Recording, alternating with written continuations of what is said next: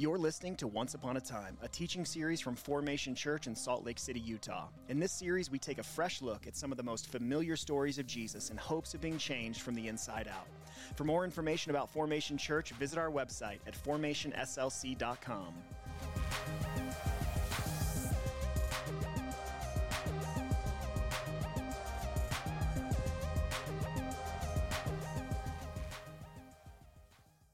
Well, as you probably know, if Formation's your home, we are in a series uh, that we have called Once Upon a Time. And so we are studying the stories of Jesus. The Gospels are filled with these stories that traditionally we call parables that Jesus used to teach about the kingdom of God. And so we're taking a fresh look at a handful of those. I do want to say at the end of this message today, we're going to do uh, have a time of Q&A, which we have not done in a long time. And so I'm so excited to see some of the joy on your faces. The rest of you, not so much. Um, but at any point, if you have a question about anything that you hear, we have a topic today that can be very, very complicated in its application. And so I want to encourage you at any point from here moving forward, you can text questions in. And then after our reflection time, uh, I'll answer as many of those as we have time for before we take communion together. All right? So that number is going to be on every slide, or this uh, slide will be up so you have that in front of you the whole time. Um, but I do want to just start by saying I want to be really intentional about treading carefully this morning because we are wading into a subject that is very complicated and potentially painful for many of us. This morning, we're going to invite Jesus to tell us a story about forgiveness and its antithesis, resentment. And the reality is that forgiveness is a fundamental virtue for a flourishing life. But what I know is because forgiveness lives in the realm of some very deep woundedness for many of us, that the moment I've, I've taught on this subject multiple times in the last 20 years, every time it comes up, you can almost see people tighten up because of the wounds that this subject is attached to. And so, what I want to invite you to do is to just try to stay open and to listen and to hear what the Spirit of God has for us today. Because again, forgiveness is a fundamental virtue for us to experience anything resembling the flourishing life that God intends for us. And if you think about it, when something is fundamental, just think about that word. When something is fundamental, it means it is an essential part without which the rest won't work. And so, this is why when you first learn a sport, for instance, coaches start with the fundamentals. As you probably know, our city just got done hosting the NBA All Star game for the first time in 30 years. And if you didn't get to see any of it, it was a spectacle of the superior skill that these players possess. It was unbelievable. But here's the thing those players that we just watched last weekend, they didn't start day one draining shots from half court, which happened a lot of times in this game. They didn't start by dunking over multiple human beings. I literally saw a human dunk over two humans in the dunk contest. They didn't start by handling the ball so well that it looked like literal magic. They had to learn the fundamentals. So they had to learn the basics of dribbling.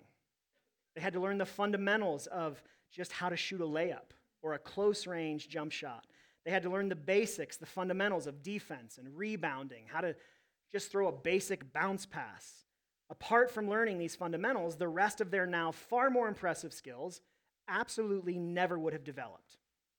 See, when something is fundamental, it is an essential part without which the rest won't work. And forgiveness is a fundamental virtue for a flourishing life, meaning that if we don't learn this spiritual practice, and I would argue that forgiveness is just as much a spiritual practice as prayer, as reading scripture, as anything else that we would think of as a spiritual practice. If we don't learn this as a spiritual practice, the rest of our lives simply will not work. That's why it's so important for us.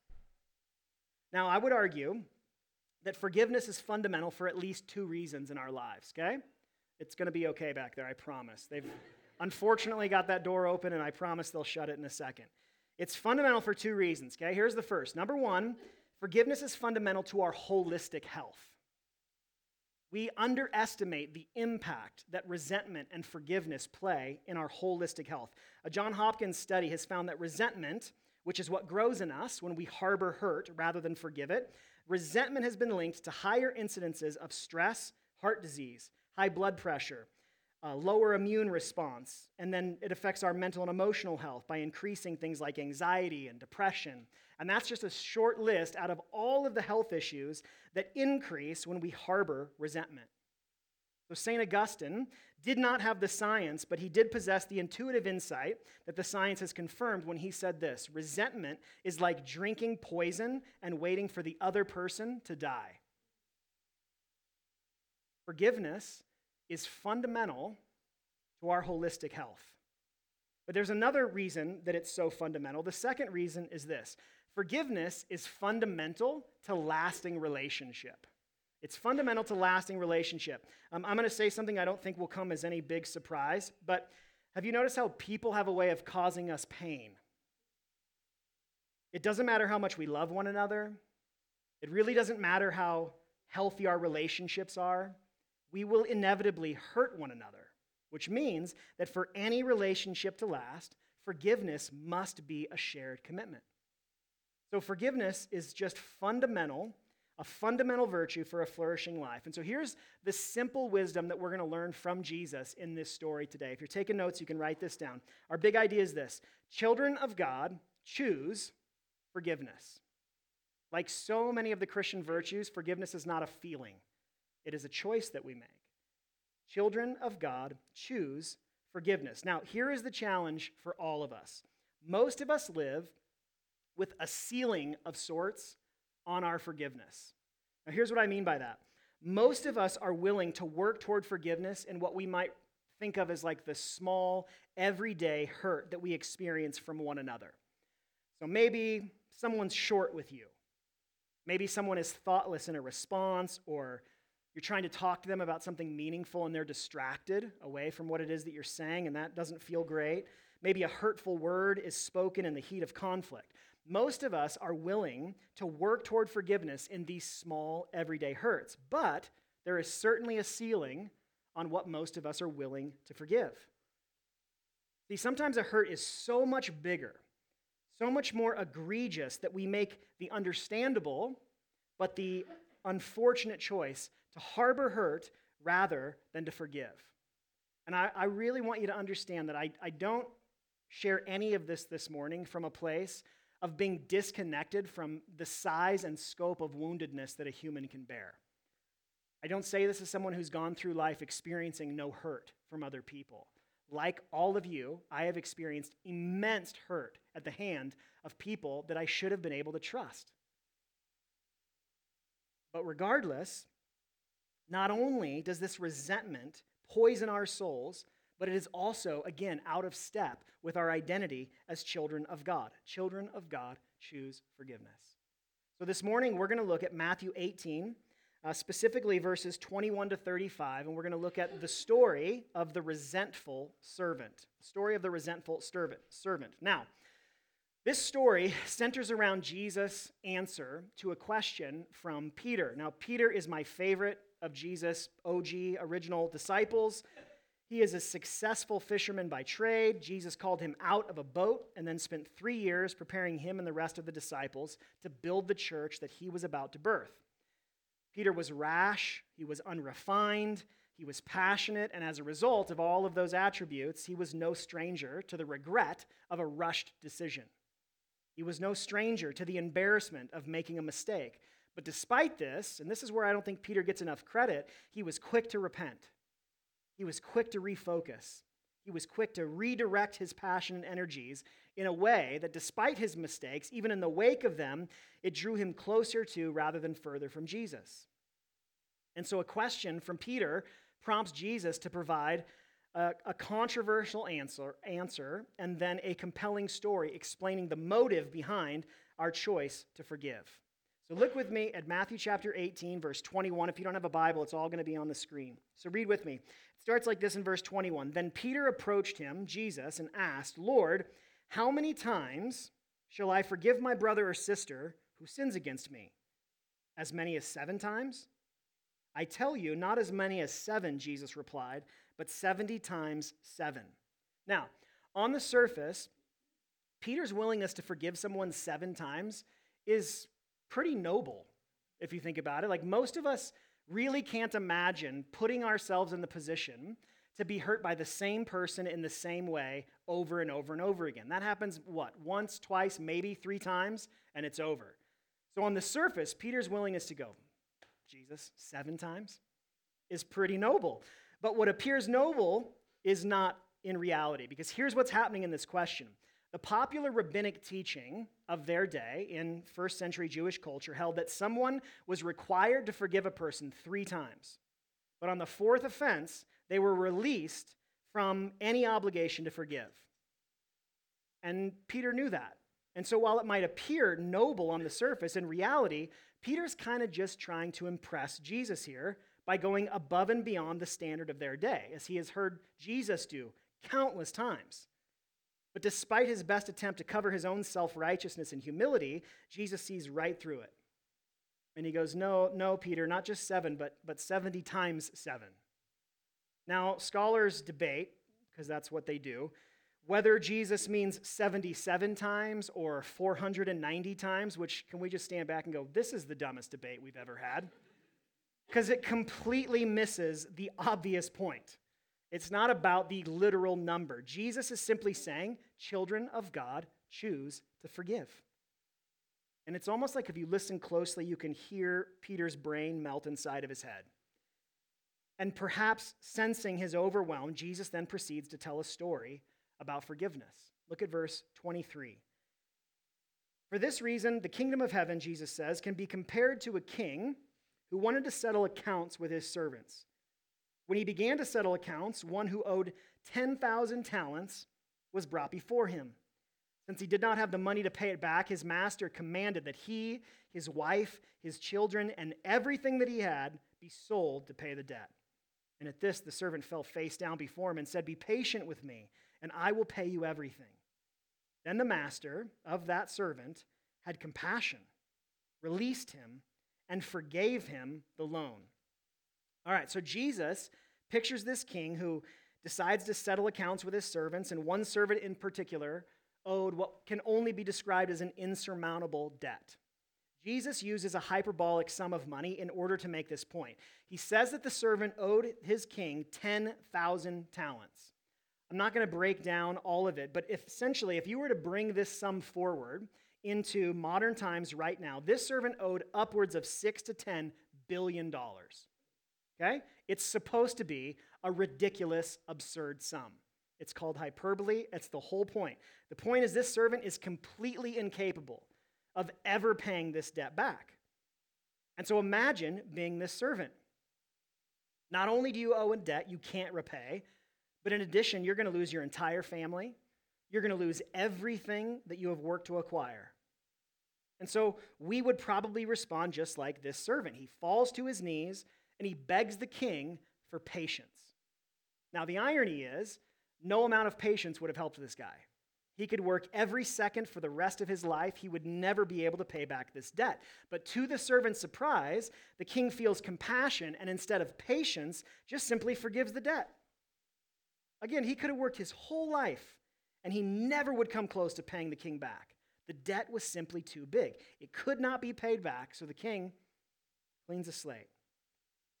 Now, you would think that to be freely forgiven an insurmountable debt must be life changing. Sadly, not. Look at verse 28. That servant went out and found one of his fellow servants who owed him a hundred denarii. He grabbed him, started choking him, and said, Pay what you owe. And at this, his fellow servant fell down and began begging him, Be patient with me, and I will repay you. But he wasn't willing. Instead, he went and threw him into prison until he could pay what was owed. When the other servants saw what had taken place, they were deeply distressed and they went and reported to their master everything that had happened. Then, after he had summoned him, his master said to him, You wicked servant, I forgave you all that debt because you begged me. Shouldn't you also have mercy on your fellow servant as I had mercy on you? And because he was angry, his master handed him over to the jailers to be tortured until he could pay back everything that was owed. Now, this servant again has just been forgiven a multi billion dollar debt. Not given more time, not had it refinanced to make it a little bit easier for him to pay back. He's just forgiven. He's released from the debt that he's owed. The obligation just simply ceased to exist. Now, I'm quite confident that all of us in here have some type of debt, right? It probably varies, but we all have at least like a cell phone contract, student loans, maybe monthly rent or a mortgage you're paying back. And so I just want you to imagine that debt for a second, okay? And some of those debts are sizable. So imagine you get a phone call from whomever it is that holds the loan saying, hey, we just wanted to inform you that we've just decided to absolve you from the obligation of this debt. It's just forgiven. You don't have to pay any of it back. Now, would that not blow your mind? If, you, if someone called and just forgave your mortgage, I'm thinking like you're probably throwing a party sometime soon. You're at least going to take somebody out to dinner to celebrate that. But notice, this man does none of that. He literally leaves being forgiven and then immediately runs out and finds a, a, a, another person who owes him a comparatively small debt to what he's been forgiven. Again, in modern times, about 12 grand. So he's been forgiven. Let's split the difference and say it's $7.5 billion. And he goes out and literally chokes a guy out over a $12,000 debt. And despite this man's cry for mercy, the forgiven servant refuses to forgive the debt of this person who owes him, and he has the man thrown in prison until he can pay. Now, anyone with even a little bit of heart hates this servant at this point because it's just objectively disgusting to be forgiven this sizable sum and then to physically assault someone over virtually nothing by comparison. And even in the story, this injustice doesn't go unnoticed because, again, his fellow servants observe the entire event and they are understandably upset. And as a result, they, they go tell the king, and like you and me, the king is appalled, and he summons the servant back. And I just want you to imagine how awkward and uncomfortable that conversation would be. The king says, Man, I, just forgave you this massive debt, but you in return refuse to forgive a comparatively insignificant amount. I showed you forgiveness, and you showed none. And the king is angry, and he has the man in the story arrested and tortured. And this is the point in, the, in Jesus' story where everybody listening's probably pretty riled up by what's taken place, and that means they are right where Jesus wants them so that he can drive home his point. Look at verse 35. So also, he says, My heavenly Father will do to you unless every one of you forgives his brother or sister from your heart. Now, Jesus' point is simple forgiven people forgive people. Now, one thing that's really important when it comes to interpreting parables, and this is where parables tend to get pretty weird, is, is we have to understand that not everything in a parable is meant to mirror reality. You know what I mean by that? Like, we have a tendency to read a parable and we go, okay, so you got the king, the king's God, so whatever the king is like, God's exactly like. And that we do an injustice to the parables when we allow them or, or force them, if you will, to mirror reality. There is an, an aspect of like you're being told a fictitious story that has a very specific intent. So there is a point at which, and this is where parables have gotten so, if you read historically the way that parables have been allegorized through history, where every single thing in a parable mirrors some part of reality, they just get super weird. So there is an aspect where you have to suspend disbelief a little bit. It would be, it'd be like watching the Avengers and being like, I don't know if Hulk would really be that strong. Uh, Hulk's not real, dummy. So maybe we don't press it that far, okay? So that is really, really important. This king is not meant to be a perfect picture of the character and nature of God. And so, just as Jesus highlights the lesson here, he isn't saying that if you don't forgive, God's going to throw you into prison and torture you. That's not what he's saying. Commentator and scholar Klyne Snodgrass, not a great name, but a good commentator, he writes this The judgment language is hyperbole, not a description of actuality, but it assures people that there will be a reckoning and that God will vindicate the oppressed. And so, Jesus' point is simply this because the children of God have been forgiven by him, they choose to forgive those who sin against them. Now, even if we understand what it is that Jesus is saying, and even if we agree with him in principle, this invitation to forgive, often, if we're honest and attentive to what comes up in us, it fills us with dread. And that's largely due to a lot of bad teaching and a lot of really bad thinking about the topic of forgiveness. See, we have been told, some of us, or we have learned to believe that forgiveness means that we have to forget what happened. Forgive and forget. We've heard that's not even just a Christian thing, that's like a cultural slogan. Can we just acknowledge how dumb it is?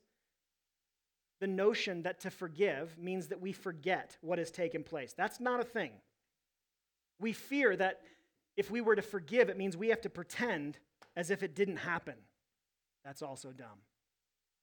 We fear that if we forgive, it means we just have to brush it under the rug. That's not true either. To forgive, sometimes we believe it means we have to put ourselves in a position to be hurt again. Or I have seen teaching on forgiveness used to keep women in particular in abusive situations. There is a current church of great prominence right now that a huge wealth of information is coming out about how their counseling department has used the teaching on forgiveness to keep women in unsafe environments. I'm here to tell you the Bible doesn't teach that.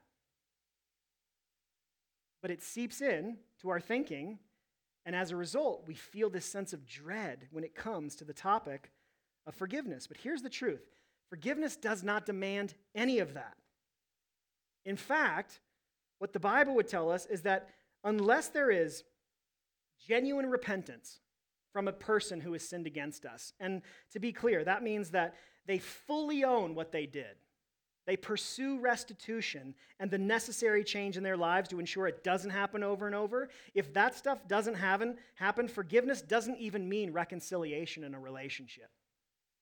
If all of those things are present, I have seen the way that repentance and forgiveness can bring reconciliation in some of the most egregious of situations. But if those things aren't present, forgiveness is simply a unilateral choice between us and God that truly has virtually nothing to do with the other person. And so, as we make our way through this, if, if any of that feels unclear to you, again, text in a question and I'll try to uh, explain that a little bit more.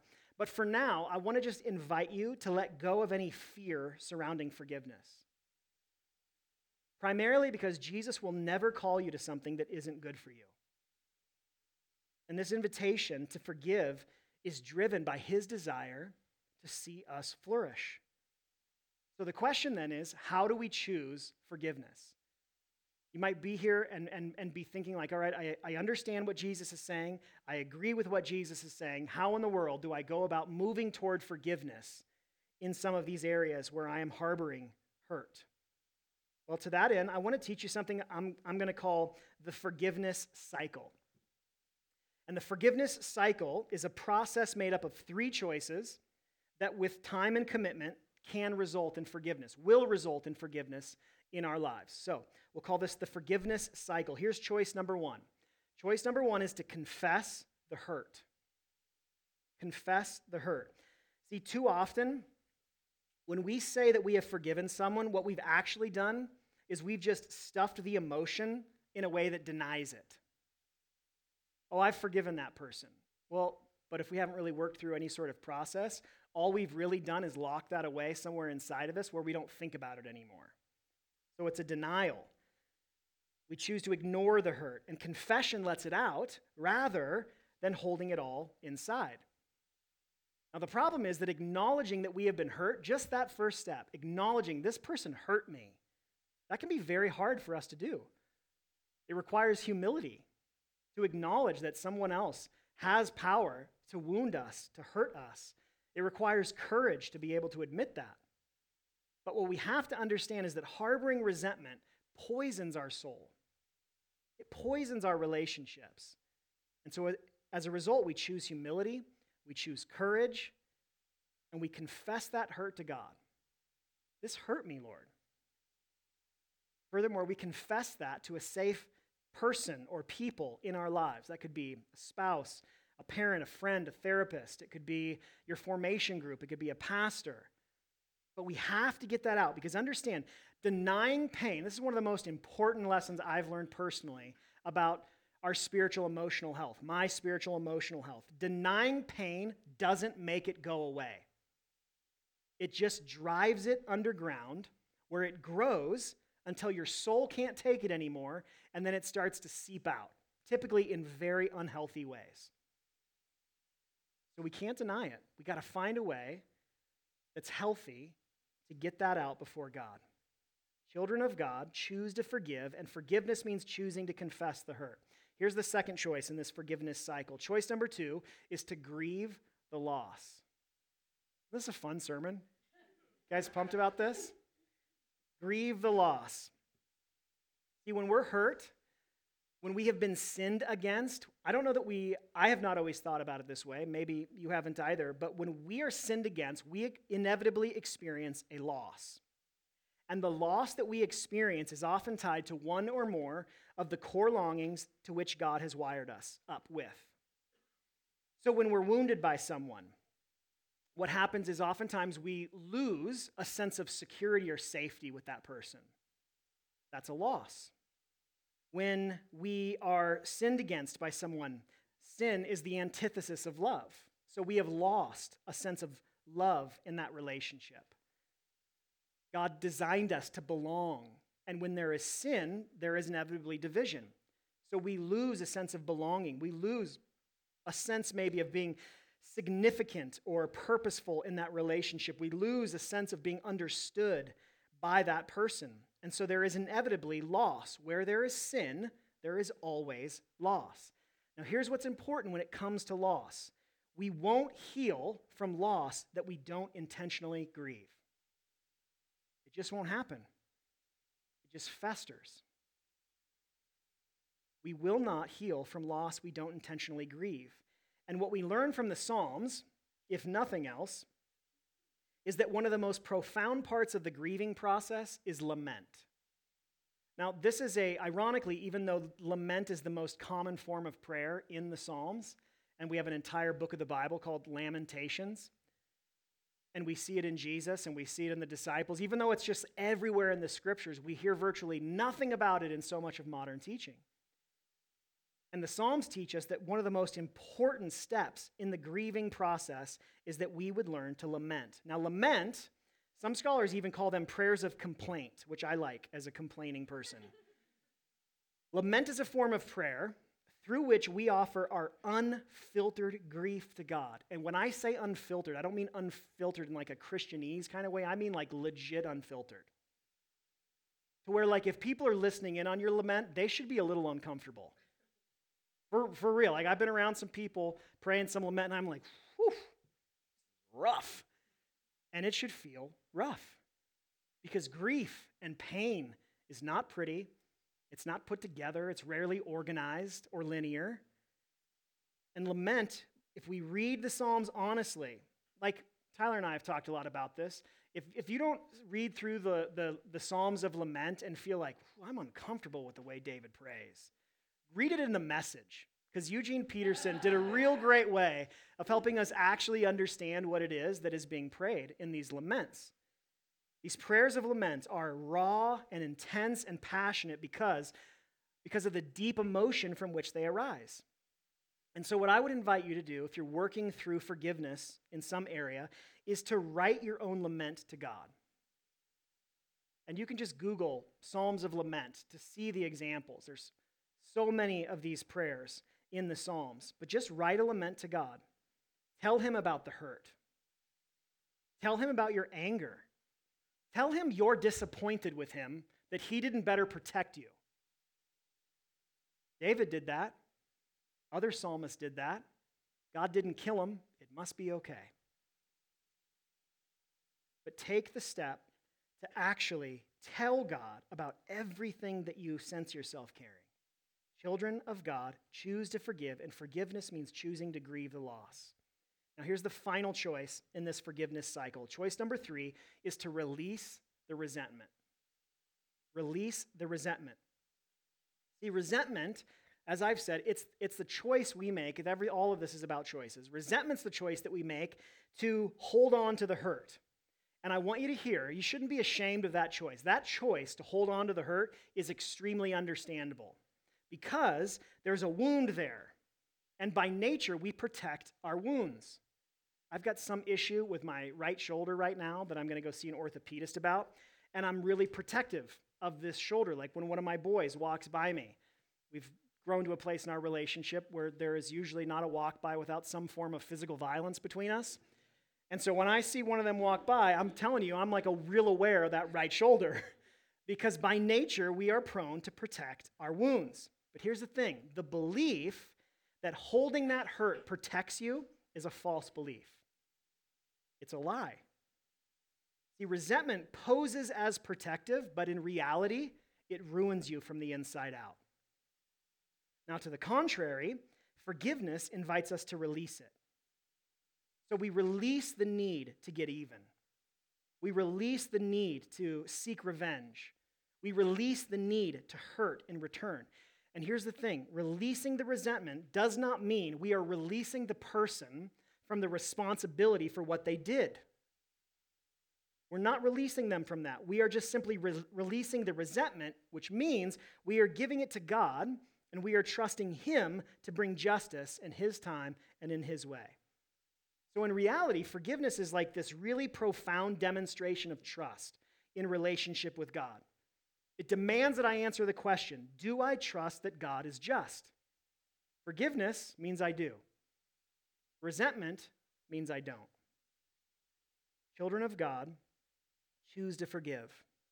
And choosing forgiveness means choosing to confess the hurt, to grieve the loss, and to release the resentment. Now, I want to close this before we do some reflecting and some Q&A. I want to close this with two pieces of encouragement for you. Because I know how heavy and hard not even just hearing this, but the application of it actually is. So, two pieces of encouragement for you. Number one is this be patient with the process. Forgiveness is very, very hard. Amen? And if you don't feel like it's hard, it's because you've never tried it. But forgiveness is really hard. And it also takes time. This isn't a one time decision, and that's why it's a cycle of choices. So think about these three choices in a cyclical fashion We work our way through them over and over and over again. And as we work this process, forgiveness becomes more prevalent for us.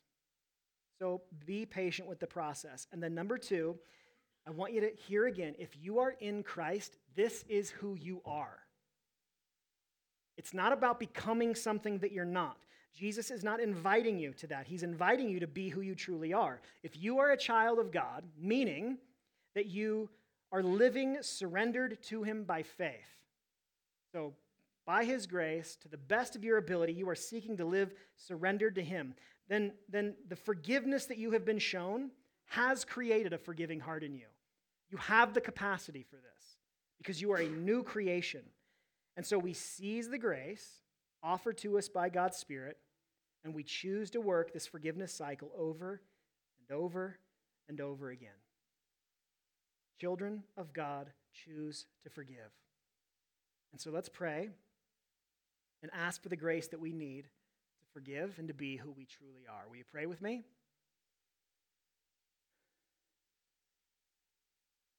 Father, I can almost feel the weight that some of us are feeling this morning. There's this longing inside of us to be who we are and to forgive.